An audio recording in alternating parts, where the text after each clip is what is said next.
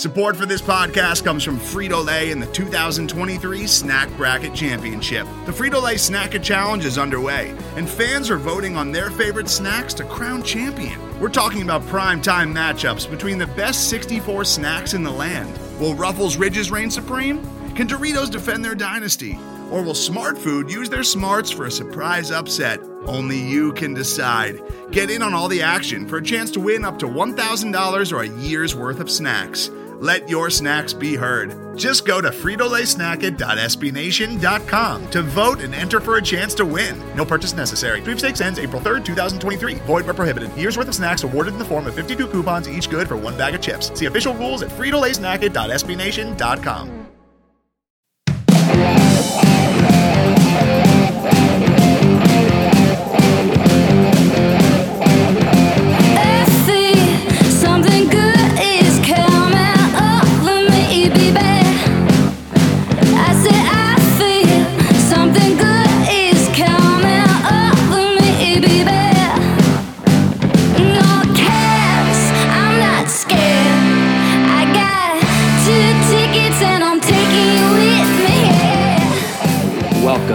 Welcome to the Cannon Cast, a weekly podcast from the Cannon, an SB Nation blog about the Columbus Blue Jackets. I am William Chase, joined by Elaine Shercliffe, and a special guest joins us, public address announcer for the Blue Jackets, Greg Murray. Greg, thanks for joining us. Sure thing, Will. How you doing, Elaine? Good. How are you doing? I am delightful. yes. I'm curious how you've been spending your time during this quarantine and hockey hiatus. You had some really funny videos on Twitter back at the beginning of the quarantine. So have you had much free time on your hands? Well, not really. Um, I don't know how many people think that my job with the Blue Jackets is the only thing that I do, but it's not. I, it's it's been my uh, 20 year side hustle uh, that I've been. I was side hustling before people were side hustling. So I, I have a, a radio and television production company um, that I own and run with my wife. Uh, she does the books, and I basically do all the talking because that's my spiritual gift. I was wired to talk and talk and talk and talk. So uh, we work with about 25 uh, Christian radio stations around the country, a handful of mainstream radio stations, and we do a lot of radio commercials and concert tour commercials for the vast majority of the major Christian artists in the country. So this is typically a really busy time because we're doing concert work. But right now, not so much because everything's basically shut down, right? So business is a little bit. So I've had a little extra time on my hands. So uh, we had a little bit of fun. And the whole thing with the, the videos that I started doing, you know, at the beginning of the quarantine, I jokingly said something to my wife, and it was the oatmeal one. and she looked at me and she laughed and she said, "You have to do that." and that just started this this whole thing of uh, of videos and ideas. And and the last one we did was was the bingo thing with um, I promise you, my neighbor's dog is Leo, and I'm like, well, we got to make a video out of that one. And um, yeah, and so and so now I'm emceeing uh, social distance bingo in our neighborhood. Um, and we had th- we had three dozen people in, in sitting in the street playing bingo Monday night. It was awesome. That's amazing. I love the was- oatmeal one. We like reenact that at our house uh, constantly, my parents and I. So I was wondering if you had other uh, kind of jobs that you did as well in addition to the Blue Jackets. So that sounds awesome, though, that you've been able to, like you mentioned, it's your 20 year 20 year uh, side hustle with the Blue Jackets. So it's awesome that you've been staying busy with all that. do you? You said you do it all around the the country. I mean, the state. Do you do it also for like uh, ninety five point five the fish up here in Cleveland? The fish uh, up there in Cleveland is not one that I work with. I have worked with several fish stations over the years, but my work is all over the place up there because there are always tours that are coming through Cleveland. So Yeah, I was wondering because when you said that, I was like, oh wait, I think his voice sounds familiar because I used to um, work for this day long Catholic Family Festival up in Cleveland called the Fest, and some of the artists Oh, would okay. have like their own commercials. And I was like, gosh, when she said that, I was like, I think I've actually heard him before, other than at Jackets game. Yeah. So, yeah, if you guys were, if, you know, if there were advertisements for Point Fest up there or anytime Toby Mac comes through Cleveland, yeah. uh, that's my work too. So that's awesome. Yeah. Yeah. Okay. What's funny is I when we went uh, we went out to Phoenix last year and uh, Las Vegas uh, during the 19 season uh, with my folks, and it was just it was very weird to walk out of the arena in Phoenix, and I hear this commercial that I produced. That's my voice, and my phone vibrates, and I look down, and oh my gosh, somebody had just tweeted PA for CBJ. Is that you I hear coming out of the arena? And I'm like, oh, this is weird. So it's amazing. Speaking of being the PA person, how did you um, get into the position? Was this something that you've always wanted to do on the side? Have you always loved hockey, or did you just kind of, I don't want to say fall into it, but was it just kind of something that happened? I totally fell into it, Elaine. so I grew up here in Columbus. So in, in Columbus until, you know, 2000, it was Ohio State football. You know, I played uh, I played baseball as a kid. I played golf in high school. I had one friend that played hockey. Uh, he had been born in, I think he was born up in the uh, Toledo area, and we all looked at him like he was weird because you know the chill the chill was here, but it wasn't it wasn't a huge, huge sport like it is now. You know, you can't get ice. We don't have enough ice in Columbus.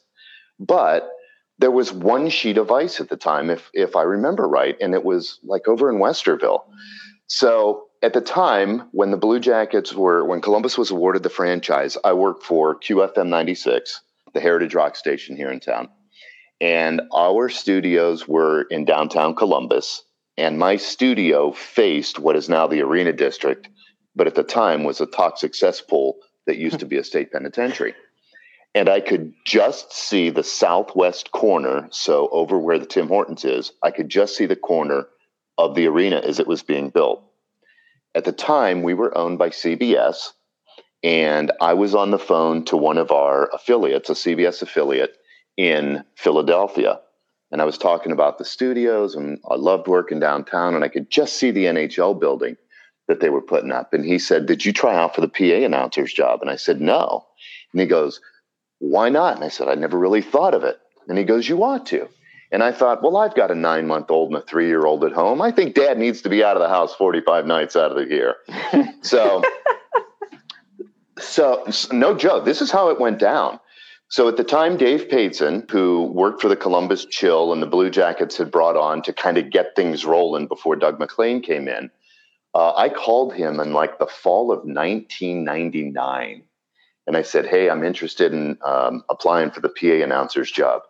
And he goes, Well, we haven't hired the person that would hire you, but here are some things that you can do. So I went to uh, that winter, I went to Pittsburgh, Chicago, and Nashville talked to their PA announcers, their game operations people, kind of got an idea of what I was getting into, and uh, and then the following summer was one of five people that were brought in to audition, and I ended up with the job, and I haven't looked back. Hmm. That's incredible, and and you've seen just the sport grow, like you said, with the. Oh my gosh! Yeah, kind of speak about how you've seen it grow over the past twenty years. I'll tell you what, uh, there are a lot of people that say a lot of things about Doug MacLean, but he did exactly what he was brought in to do. He came in and he sold the game of hockey to this town. Now, Columbus has roots, you know, until the team got going, they weren't really well known roots, but, you know, Columbus has roots in hockey.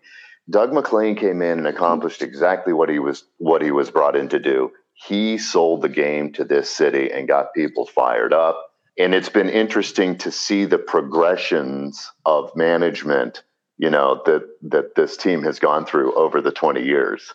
It has been so awesome. And now what's really cool is to see guys like Rick Nash living in town, Jody Shelley, who was a fan favorite as a player, and now people love him as a broadcaster.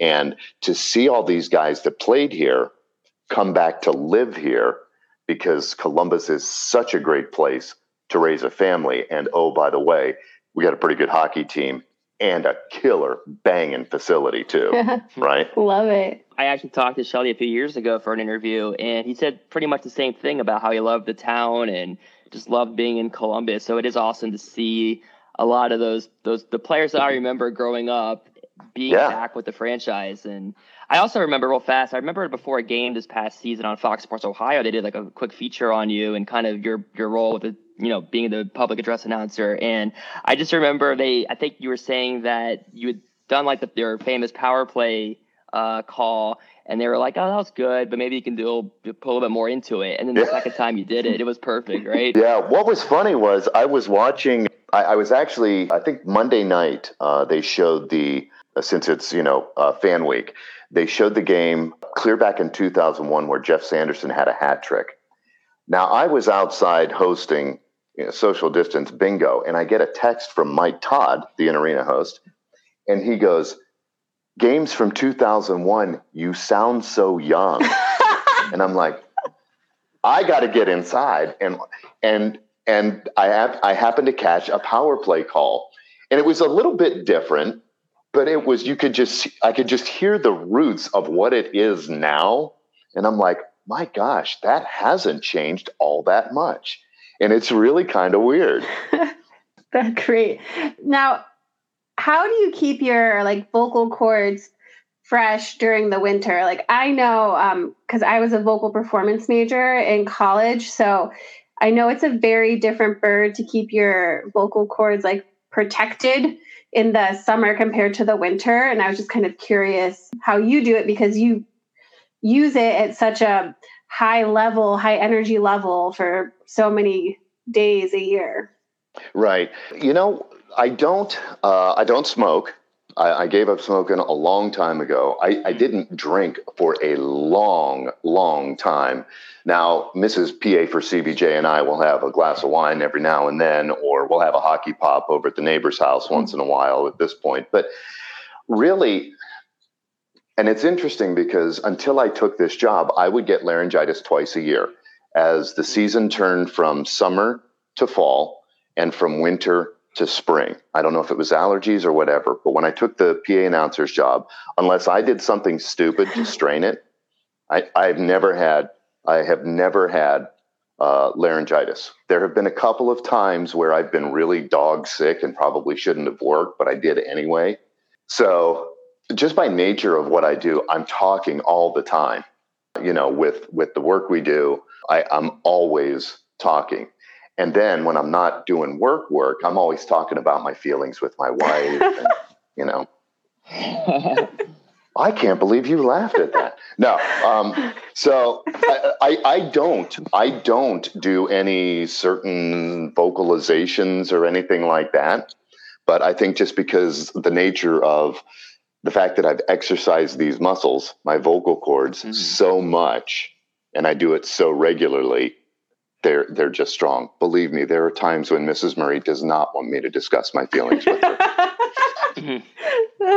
So, and and there are times and there are times where where I come home from a game or a long weekend and I just I can give her a look and she goes, "Yep, he's out of words." So about a year ago, I randomly I, I came across you on Twitter and I randomly asked you, and you may not remember, but I I remember asking you if you always say the jackets on the power play or if you recorded it because I just assumed they probably record these things when they can say them, you know, all the time. But you said that you always say it, so I was curious, how do you keep it so? I mean, you kind of alluded to it already, but I was wondering how you keep it pretty consistent. And I was also curious, how come you don't record it? Well, the answer to that question is yes and yes. And I don't know how I do it so consistently all the time, probably because I've been doing it for 20 years. Yes, I at, at games I do it live every single time. Yes, it is recorded somewhere in the production facility down there because there has been I think there have been two games where I have been so dog sick where I just couldn't get it out. And, and those have been those have been games where Greg had the flu and a temperature of 125 and probably should have just Wow. stayed in bed but refused to go. Right. um, but you know, those were games where I've been super sick. But if there's any opportunity, now look, when we did the watch party last year against Boston, when we played in Boston, I may have gotten to be a little too much of a fan, and my throat was ripped for that Tuesday night game against Boston. I mean, it was it was, and I was thinking, oh my gosh, they may have to pull out the recording for a playoff game. Um, but no, I got I, I, got through it. But it is it is recorded. Um, but if un, unless I'm half dead and they're propping me up, I'm doing it live because I love to. and that also goes for like the one minute remaining in the uh, period type that yep. type of thing. Yep. And a funny story about that. I think it, I think it was last year. I missed a one minute call. And when you do that in the penalty box, uh, we have we in the penalty box have worked together for so long. There is harassment that happens. however, however, that night I made the mistake of stopping at a UDF for something. I don't even know what. But there's this girl and her husband or boyfriend that's in there in Blue Jackets gear. And she goes, Hey, you're the announcer for the Blue Jackets, right? And I went, Yeah. And she goes, You missed the one minute in the two, in the second period. I'm like, Are you kidding me? that is such a hockey thing. I feel like only hockey fans would eh, call oh out the God. PA announcer. oh goodness, I love it. so, kind of talk about your average game day, and if you have any routines prior to the game or during to the game. I know some people do like the same thing every day. Sometimes people eat the same food, or they like take a nap before. You know, hockey is like the only sport I know where people take naps beforehand. My day with the arenas starts at about four o'clock. So I leave the house probably three thirty, quarter to four for a seven o'clock game. And then I can tell you, I mean, throw a timeout and I can tell you exactly where I am at that moment. Um, typically, uh, I go down, I unwind a little bit, I shut things down because I work out of my house. I shut things down a little bit early. If I can, I'll take a half an hour rest. I'll walk out the door try and be down at the arena between 4 4.30 just kind of you know relax. I'll sit up in the sky terrace and just kind of you know just really just unwind. Five o'clock we have a production meeting. We shoot our uh, opening segment of the rink report. Mike and i have dinner. I go upstairs check names with the broadcasters at about six o'clock from the visiting team uh, to make sure that i have names right. I still do that. And then at 6.30 when when warm-ups start, I'm uh, I'm walking the stands for a couple minutes, saying hi to fans, and then it's in the box and and and it's showtime. My routine before Monsters games for covering them is, you know, I have like an if this happens and I do this instead. I don't have like a strict thing that I follow, so it's kind of cool. Right. I I love hearing like everyone's pregame rituals and stuff. So yeah, yeah, I, it, it's pretty straightforward. It's it's pretty loose but yeah, I, I am very much a creature of habit. There is a there is a proper way to do things, um, and if anybody could, you know, inform my family that there is an exact proper way to load the dishwasher, I'll buy you a puppy. I wish there was. I feel like everyone loads it differently. Just in my house alone, we always get oh on each goodness. other. right, right what are some of the toughest names you've had to pronounce? And you kind of already said this, but do you? It sounds like you do spend time kind of practicing prior to games to make sure you have all the pronunciations yeah. right. Yeah, um, uh, Buchnevich is fun. Um, half of the Tampa roster uh, is is fun. Um, yeah, but the thing is, anytime once you get a Vladislav Namestnikov to roll off your tongue like mm. you've been saying it for years, it's hard. It's hard to it, it's it's hard to, it's hard to miss it. But I I still go and check with with the broadcasters because there are times when players will Americanize, you know, foreign players will Americanize their names and they'll change the way they say it. Take uh, Jake Voracek. I mean, when he played in Columbus, he was Jakob. After he went to Philadelphia, he was still Jakob. And you know, even talking with the Philadelphia broadcasters, they're like, "Yeah, we're calling him Jake." And I always go with what the broadcasters go with because if I'm going to be wrong, I'm going to be wrong the same way their home announcers are wrong. So, yeah, um, that was one thing I learned very quickly in season one. um, after I mispronounced some of our own team players' names because I didn't I, I, I didn't know any better. I really didn't. Um, Yeah. I would be willing to bet, and I, I think I did. Serge Aubin, I probably announced him the first time as Sergei Aubin. And I, I just remember that's when, you know, when web pages were coming up and people were posting stuff. And, and I promise you, the people wanted to take me and our organ player year one out and hang us both because I couldn't say names and he couldn't play the quote unquote Casio keyboard that they bought for him. Oh no. Oh, it was brutal. I think some of my favorite names that I've heard you do is like David Vyborny and Yes. Espen Knudsen. Those are some of the names I remember you would say. I like I like the way Yes, you said those. get names. me Lasse Pirjetä.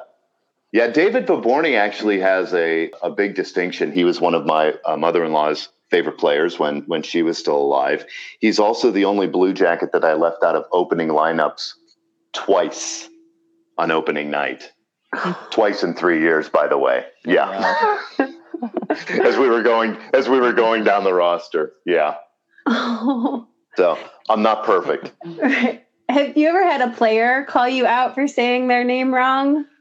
No, however, it was right around the trade deadline. It's probably been four or five years now. Guy takes a penalty from Arizona. They were still Phoenix at the time. That would tell you how long ago it was. He comes in. I announce the penalty and the player. And he goes, Hey, dude, he's not here yet. And I went, What?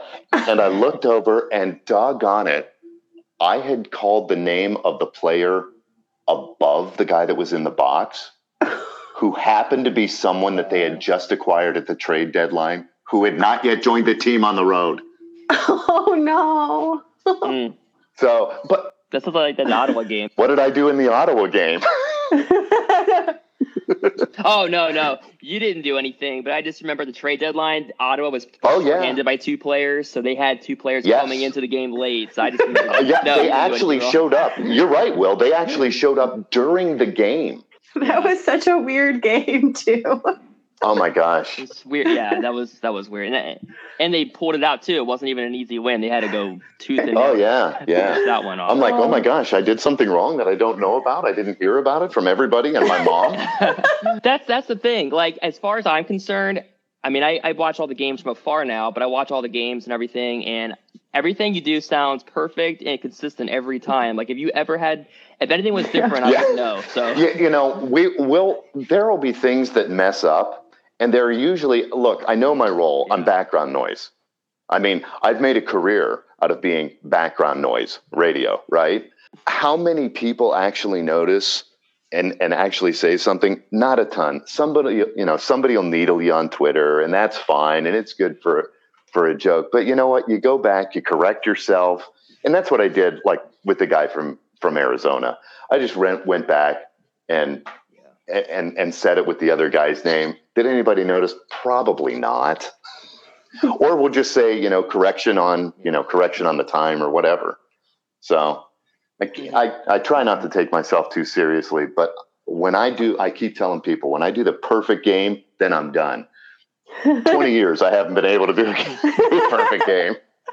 And I'm totally okay with that. um, what uh, speaking of like being there for 20 years you have 20 years of memories so what is your most memorable moment so far as being for being the voice of the jackets So the most recent had to be game four last year against Tampa, the sweep. I just remember, you know, they interviewed Nick and Josh and Cam, and the whole place is going bonkers and and crazy. And I just remember sitting in the penalty box, and I I just I couldn't bring myself to leave. They had done the interviews, the team's back in the locker room, and I just sat and watched the fans kind of mill around and then file out. And I, almost every single fan was out of the bowl before I could bring myself to leave.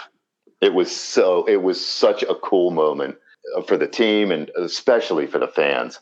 I mean, these fans uh, have proven. I mean, you know, the games against Pittsburgh, against in the playoffs, in the Washington series, and last year.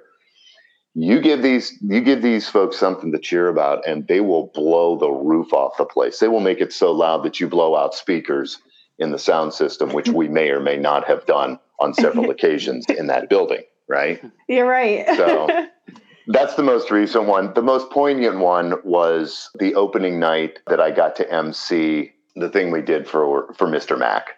And I've got a picture down in my in my studio. It's just me at center ice with a single spotlight on me and then the projection of Mr. Mac with his hat on in that flannel shirt um, because he didn't care what you thought right? Right, right. Um, and those two projections on either side of of Mr. Mac with that big, beautiful smile of his. And it was so quiet in that room. You know, there were 25,000 people there, and I could hear the HVAC fans going in the ceiling. It was so quiet during that moment of silence. That's that is my favorite memory of my entire 20 years. Oh, yeah, that speaks to a lot about Mr. Mac if if you wouldn't mind maybe talking a little bit like what are because you probably got to get to know him a little bit right do you have any favorite memories of him personally um, i did i didn't come in direct contact with mr mac but maybe two or three times and it was it literally was like walking up and talking to my own grandfather Oh. I mean, he was the nicest man. If you didn't know who Mr. Mac was and you passed him on the street, you would have no idea of the wealth that that man had and the power that that man had and how much that man had not just to the city, you know, not not given just to the city, but how much, how philanthropic he was with people. Such a low key human being. And we loved him, right? I mean, we just loved the man. Every time they would pan over to him and, and uh, take a shot of him when he was in his box. And I don't care who we were playing and how bad we were beating him, Mr. Mac would doff his cap and he would get the biggest applause of the entire night, and rightfully so. I love that. Today's episode is brought to you by Cars.com. With over 2 million vehicles and 50,000 more added every day, Cars.com will match you with the perfect car for you, your budget, your life, your style. And if you're ready to say goodbye to your current car, Cars.com will get you an instant offer to cash it in. Just start by entering your license plate and get matched with a local dealer who will write you the check. So whether you're looking to buy or sell, just go to Cars.com. It's magical.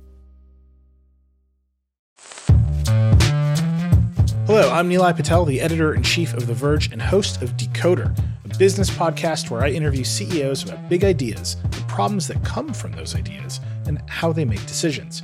It is also surprisingly about org charts. It comes up a lot. We're launching a new limited series that we're calling the Centennial Series, where I talk to CEOs of companies that are over 100 years old, like Xerox, Barnes & Noble, and more. There's no 100 year old company that's without its struggles, and it's been fascinating to talk to these CEOs about which parts of these companies' history are important and which parts they can let go. A little spoiler for you if a company is over 100 years old, there's a lot of drama to talk about. It's been a good time. You can listen to the Centennial series right in the Decoder feed. New episodes of Decoder are out on Tuesday, and the Centennial series is out on Thursdays. Check it out. We think you're really going to like it. You can get it wherever you get your podcasts. Are there any kind of specific funny moments that have happened throughout? Oh my career? goodness! Well, let's talk about the two firefighters that crashed the uh, proposal one year. I don't know how long you guys have been following the team, but my first boss sat right next to me in the penalty box. Now, originally, the plans for the PA announcer were to be up in uh, press row, as I understand. Now, and at this point, about half of us are in the penalty box, half of us are upstairs. It's going to be interesting with social distancing how that all fleshes out in the future. But so my boss uh, at the time, she had me in the penalty box, like right next to her. I'm convinced that it was so she could kill me if she needed to, um, because I was rough around the edges when I started.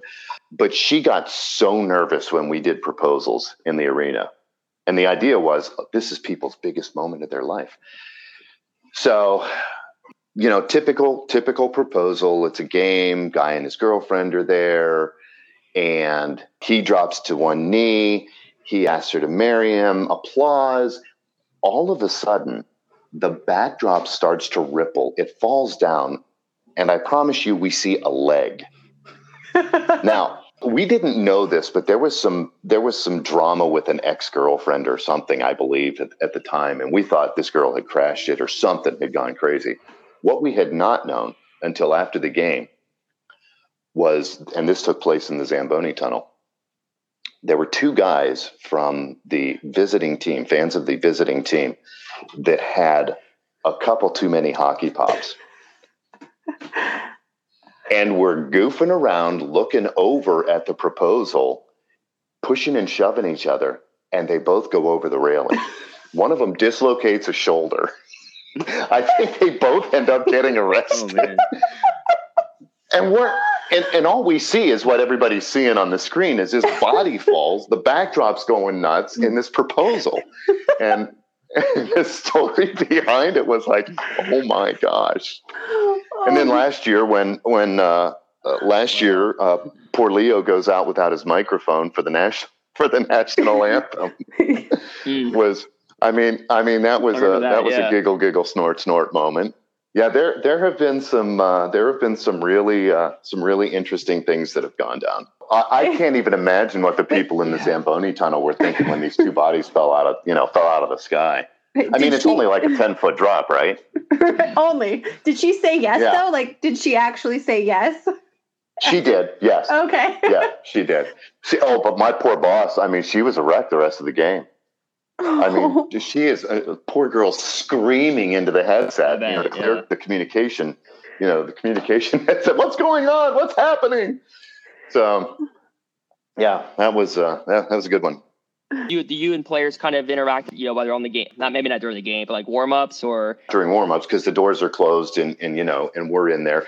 Once in a while, there uh, you know uh, somebody will come in and yeah. and usually it's a visiting team player and it, it's funny now because I've been there long enough where there are kids that have grown up here in Columbus that are mm-hmm. coming back and playing.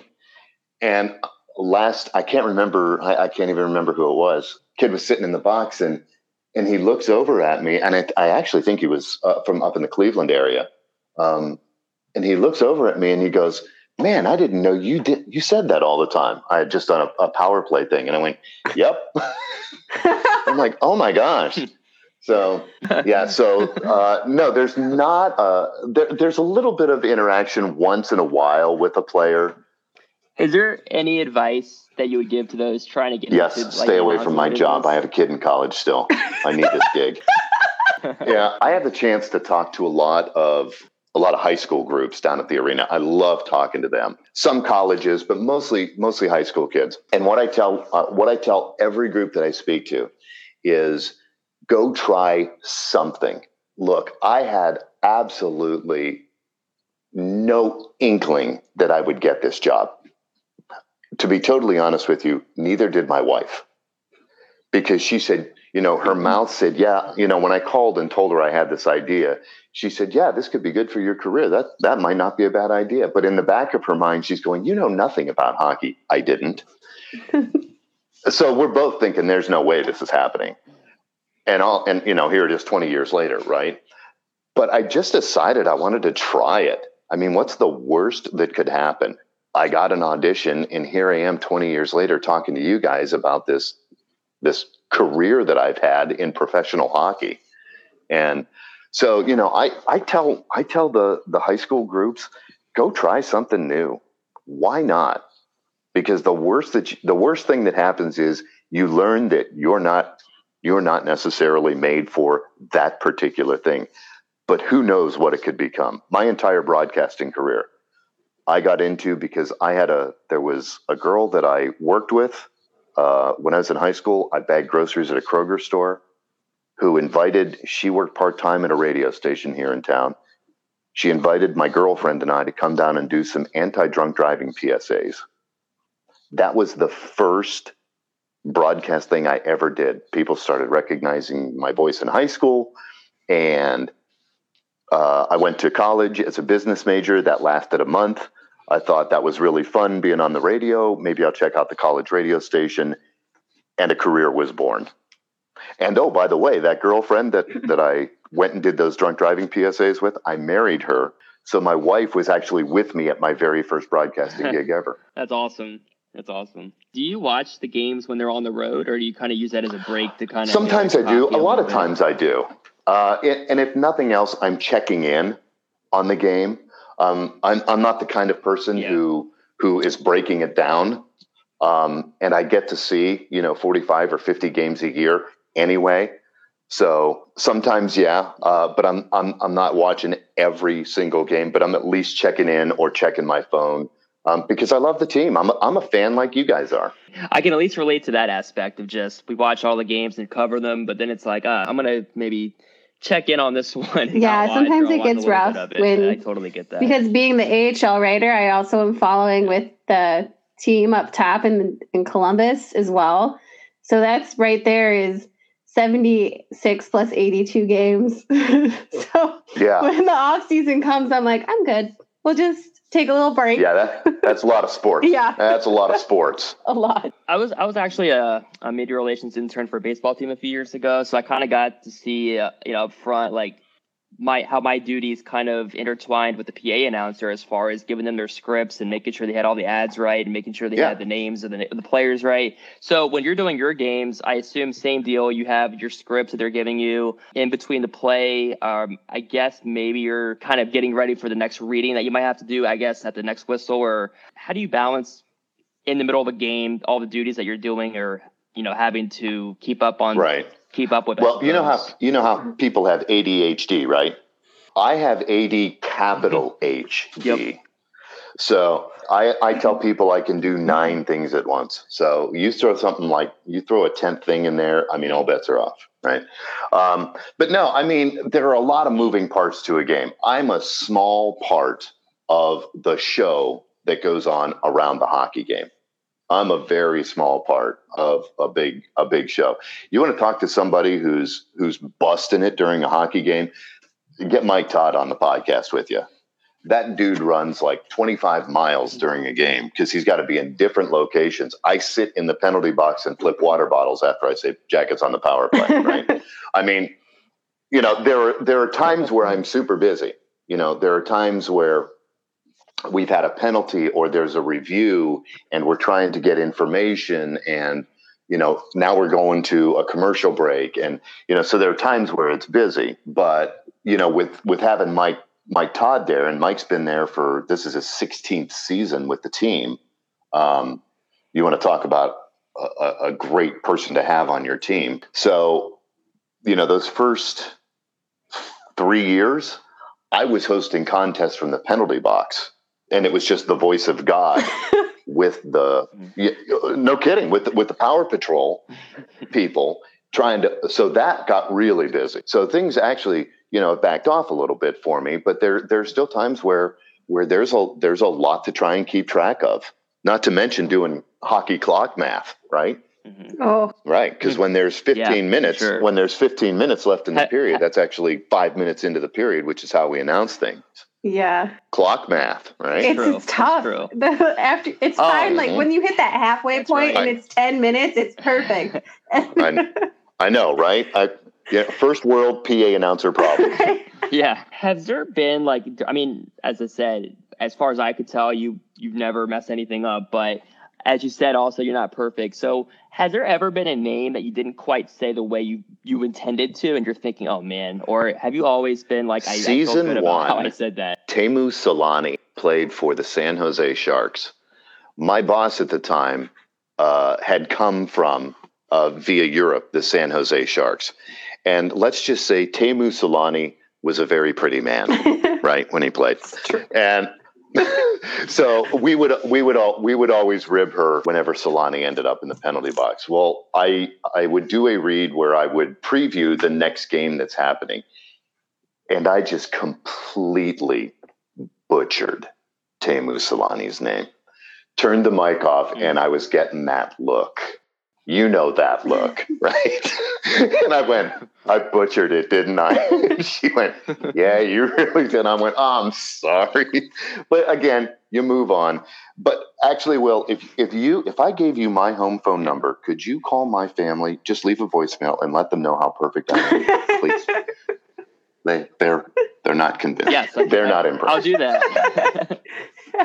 Have, have you and Torts ever crossed paths? I mean, I guess you have at some point, but I'm curious. what You and Tortorella, have you guys? no, ever I have had no all, really? direct interaction with uh, Coach Tortorella, and I wish at some time Mhm. that I could, because what I would tell him, what I would tell him is when they first announced that they were bringing him in as the head coach, there were a lot of naysayers. hmm and I I was one of the people. I heard it in my car. I was one of my. I was one of the people going, "This is going to be awesome." Yeah. Oh yeah. And it has been so much. It has been so Yeah. much fun to watch him mold this team into what it's become. That is just my personal opinion. I'm one of those people where I'm just like, well, just go do it. And he's one of those people where he's like, just go do it. I don't want excuses. Just go do it. So I, I had not had any direct contact with the coach, but I I'm a fan, Yeah. and I'm I'm an unashamed I am an unashamed fan Yes. of Coach Torts. You should, you need to find a way to like redo your routine for game day. Just just one day. Just one. So that I have to walk by his office. Right. you like accidentally walk into post game presser. right. Right. Hey coach, how are you? Are there any like have you gotten to know other PAs? Because you said you went around and asked them questions. Like, what did you learn from those PAs from other arenas? Yeah. So I worked with the first place I went was Pittsburgh, and I got to sit with John Barbero, who was the legendary Yeah. PA announcer for the Pittsburgh Penguins. He he passed several years ago. He was the coolest guy. He really, really was. He was so interested in helping in helping me learn the craft. Um, and and I and I only sat and watched him for three hours. Right. The the guy in Chicago was busy. I didn't get to sit right with him, but I got to observe him. And I actually sat upstairs with the game operations people uh, in Nashville, so I didn't get to sit because their PA announcer worked uh, in the penalty box. But there's a there's a group of there's a there's a closed Facebook group of us PA announcers, and we share stories and um, we actually do a pronunciation guide for each other, um, where we will at the beginning of the season we'll read off our rosters, and then that all sits on a on a common website that we can all access, so that so that we can get names, you know, so that we can get names right. That's nice. It's nice to see that like the way that works together. I've I've got a job that 29 other people in the world have. Right. Oh, that's so 30 other people in the world have, right? soon to be It is really soon to be 31. yeah, Yeah. When you put it that way, it's very Right. Yeah. Right. I know. And that's going to be interesting. It's Yeah. going to be really interesting uh, uh, up in Seattle. It was so much uh, it was so much fun to watch uh, Vegas get off the ground and that that historic run that they had 2 years ago. Um, and if you've been to a game in Vegas uh, up until this season, uh, the show was directed by a guy by the name of Johnny Greco, who was in Columbus back in the early years here with the Blue Jackets. Yeah. He, he left during the first lockout and went to, ended up up in Cleveland, Yep. worked with the Monsters and the uh, Cavs, worked with uh, WWE, and then got the call, uh, applied for the job out in Las Vegas. And boy, that was, that show was, is unreal, just unreal. It's it's kind of cool too to see how hyped people are in the surrounding states of Washington. So I lived in Oregon in Corvallis for like 6 7 months and they don't have Mhm. a ton of hockey in Oregon um, but they love hockey. Like they are so in love Really? with yeah, um, especially in Portland, obviously because of the Winterhawks. But and um, like where Oregon, where University of Oregon is, and then Oregon State is in Corvallis. They tried multiple times to get hockey teams so they can continue what they call the civil war between the two schools. And now it's just crazy because they're all like buzzing with excitement about hockey that's in a total other state and it's and Seattle, I think, is like four or five hours from uh, from Corvallis. So that's a huge reach that Yeah. that people are excited about it, and it just it's kind of blowing my Right. mind a little. I love it. Is is there a lot of hockey history up in that part of of the U.S.?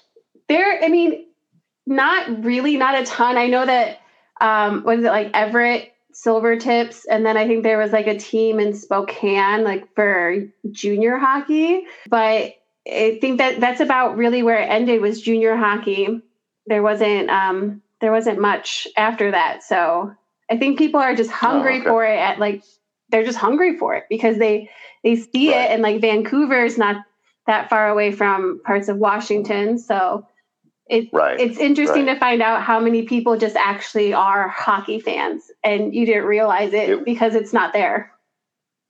Yeah, it will be interesting. It will be interesting to see uh, to see how Seattle does as they come into the league. I mean, if if uh, Vegas is any indication of how uh, you know an expansion team is going to do, I mean, think about it. It had been almost twenty years since there had been any kind of expansion, and that was Columbus and Minnesota uh, back in back in two thousand. Some of the PA announcers, you were you were talking about this a, a couple of minutes ago, Elaine about you know the camaraderie of the PA announcers. Some of the PA announcers have reached out to their fan base. You know, we got cut off from each other, the teams and the fans, very unceremoniously. Right. You know, we went from a we went from a Tuesday where we had a game in Yeah. two days against Pittsburgh, a huge game against Pittsburgh, to Wednesday. Now we're going to play this game without fans? Question mark. To Thursday, we have no season. Um, so some of the PA announcers just started doing shout outs. I mean, just like for grins and giggles. and uh, and then a couple had the idea of, hey, let's do this for let's do this for charity. So you know, there are guys doing it for food banks. There are guys doing it for their teams' foundations. I'm doing it for the Blue Jackets Foundation, and um, I, I I mentioned it to my wife, and I said, I you know, if I could get, you know, if we, if we could get a hundred of these, we could raise twenty five hundred bucks for the foundation. That'd be cool. We're almost to five thousand dollars Oh. for the Blue Jackets Foundation. That's so awesome. I mean, the, the fifth line, Wow. the fifth line's gone crazy. I'm a little hoarse.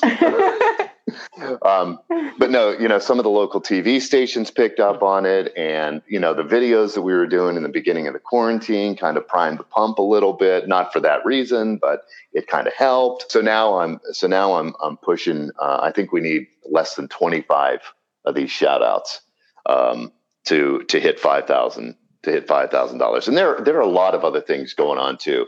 Uh, Cam Atkinson's got um, his virtual 5K that's coming up in in June that uh, that I'm going to do down in Pickerington. I think they're doing a virtual 5K, uh, trying to raise money to get a sheet of ice down there. oh, that would be So there are a lot of great yeah that would be so great down yeah there. there are, yeah there are a lot of great things. There are a lot of great things going on. Um, but but my thing is is the cameos. I want to do them. You know, while we're still in inside this ridiculously annoying pandemic now, right? I want to I want to get to that five thousand dollar mark. So cameo.com slash pa the number four cbj. Follow me on Twitter. yes. How was that? That was- See, I get paid. yeah, I get paid to do advertisements. See, and now Will can That was- that do that great. for his dad on. Cameo. There you go, Will. Happy Father's Day. oh my god, that would be perfect. Hey, for that, that would be funny. That would be great. For that, for that Penguins game, uh, the one that they were gonna have no fans at, were you still gonna be doing like your normal, you know, game day? So, uh, as I understand, I am I am a necessary uh, element of the game according to the NHL rules. Uh, I, I'm an essential employee for that. Kind of the snarky question is: Do I say? Do I yell "Jackets on the power play"? Would we fire the cannon seven times when we scored on them? I mean, right? I want to see like So- pizza boxes wondering, yeah, flying into yeah. the empty seats.